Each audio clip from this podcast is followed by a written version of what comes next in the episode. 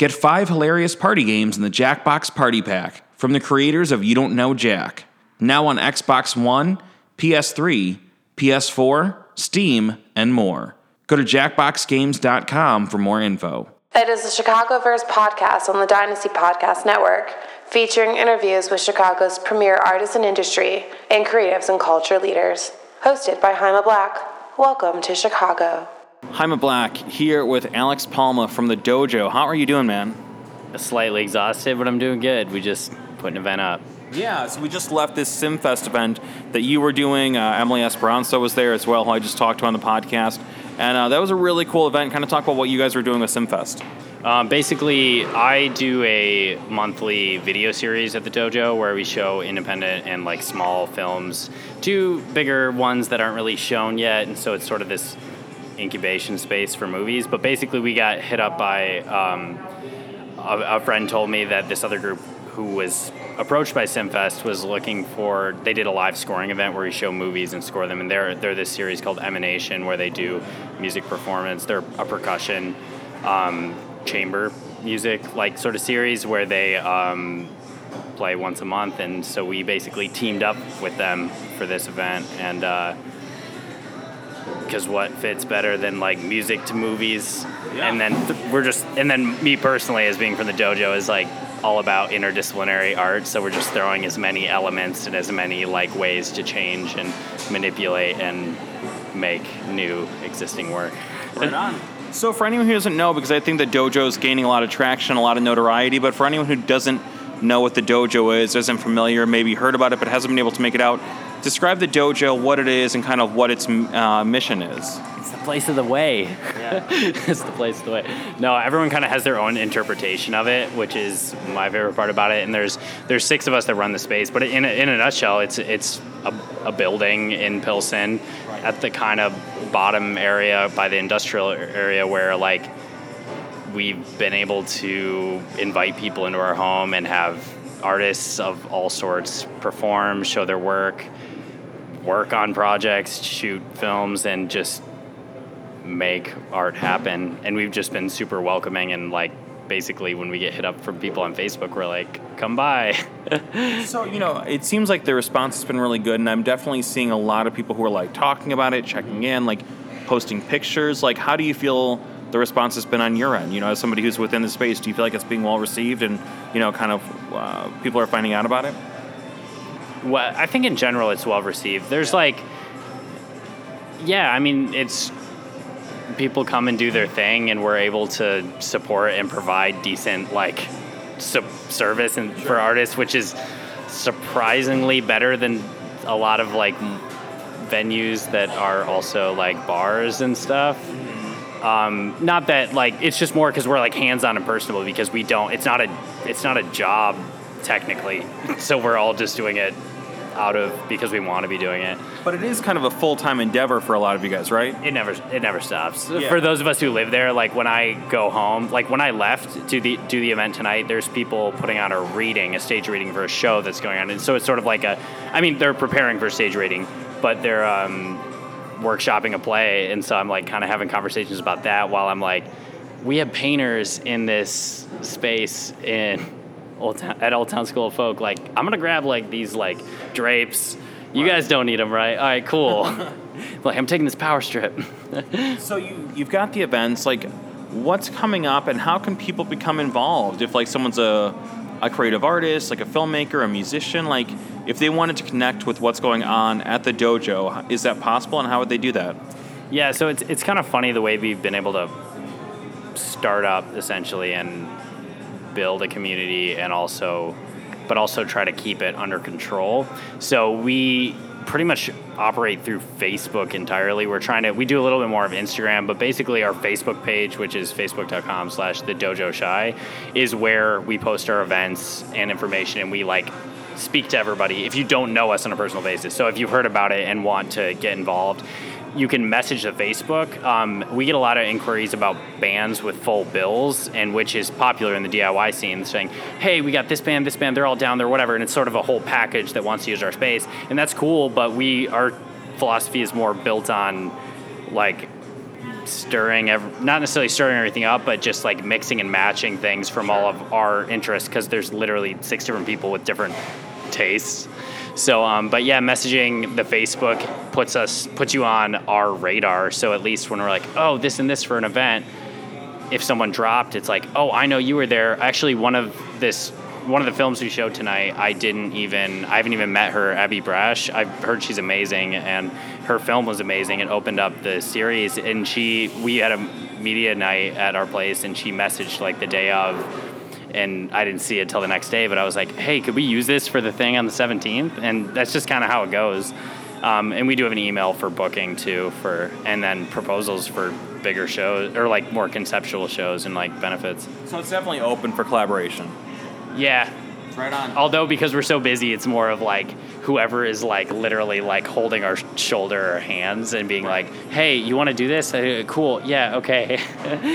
so much. Yeah. you know, one of the challenges that I think has always faced DIY spaces is getting shut down, and that kind of threat I would imagine is kind of always maybe somewhere kind of in in your minds. Um, and we've seen that happen with a number of spaces, and it just recently happened with Young Camelot.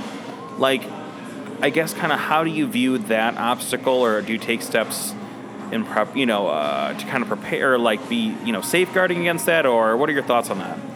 Well, since we moved in, we actually had a month to month lease from the start. So we essentially started operating by the fact that we could not be there the next month. Right. And somehow we're, we're still there. And that's not under the fact of getting shut down. That's like us just doing what we want to do. And somehow, like, the universe has allowed us to do that.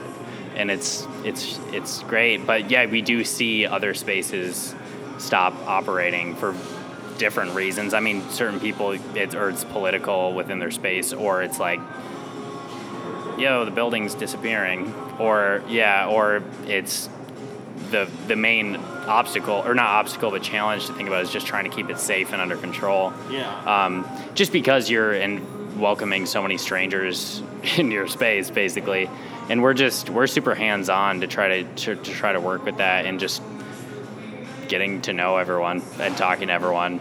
Is that a big safeguard then, kind of accountability, where like if you know who the people are, maybe there's less chance that the, anyone's going to get out of hand? It's not necessarily know who the people are, but it's just talking to people. It's just not letting, and also like if people are being, oppre- have acting, I don't know if inappropriately is the right word because that puts boxes on things, but like if people are being oppressive to one another or something, or you see that kind of behavior, for some reason it's just in our gut instinct to stop it and address it then.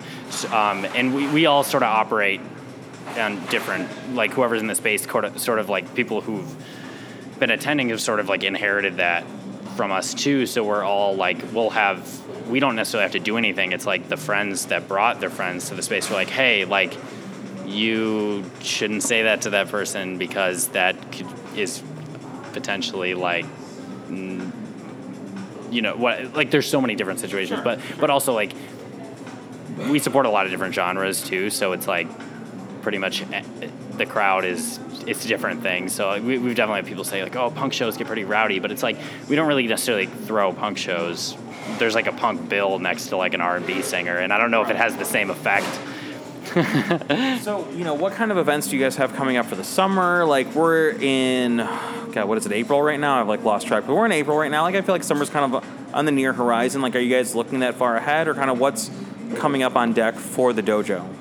We move like a month, month and a half. We're we're trying to honestly just grow as fast as possible and just keep pushing Right. the like size and limit to everything. We have we're gonna keep doing what we do at our space because we just get excited about random ideas or when people approach us and we're like, that's sweet, that's a really cool concept for a show, and then we do it and we work with like co-curators and make new friends. We um, and that people and when they we co-curate with someone and then it's like amazing. It's just like you're kind of like it just feels like you're collaborators for like like next time, you know. Um, but it's as far as tangible things, we have like we have our usual kind of shows. It's more partnering and like trying to get to that kind of nonprofit place, and so that every show has like a specific purpose or has is like for a benefit or has some kind of larger macro kind of goal for it. But we, I mean, we want to go to Mars and back, space. Throw a festival. It's a little bit of our a dream of ours right now to throw like a music festival, just rounding everybody up. So, if this was a festival, would that be in the space, or would it be in like a licensed kind of like public space in Chicago, a licensed venue, or kind of like, are you guys looking at you know bringing that energy into maybe some of the other spaces in the city that are official, licensed, whatever you want to call it, or? I mean, it, we definitely could not do a festival in our house. Although some shows, even though it's like six, seven hours long, feels like a festival. That's but that's a marathon. yeah. we yeah we, we sometimes some of the shows have like multiple waves of crowds. Um, sometimes they're tiny, um, but yeah, I mean if we like for a festival type of thing, that's would be if uh, definitely outside our space and in a, in a place that was welcoming to us and maybe we approached them but maybe they approached us or maybe it just kind of came up and then that's how that would work but definitely like you know like it'd be awesome to have like Telia all to do something in, or it'd be awesome to have like a field outside of the city and we manage to get some buses and then we just go out and do it. Like there's not that much of a difference. It's more about like if it happens organically. You know, so operating in Chicago, being part of the arts and culture community here, and you know, you guys have established yourself. Like, how do you view the DIY scene in Chicago, and just kind of the greater arts culture in general? Um, I love it. It's super collaborative. We started from it. Like even though a lot of us who run our space were not maybe have been to one or two shows, but because one of us, Michael, was more connected to it, that's like what enabled the first show or two. And it was just, I was just pulled into a world of people making art and supporting each other's art and going to it.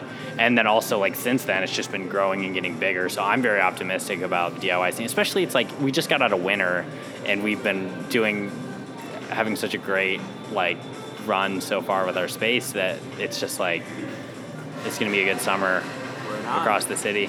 So people can find it on Facebook, facebook.com slash the dojo shy. Um, and if they want to collaborate, they can reach out through there. And otherwise, they can just find out ab- about events to attend there, right?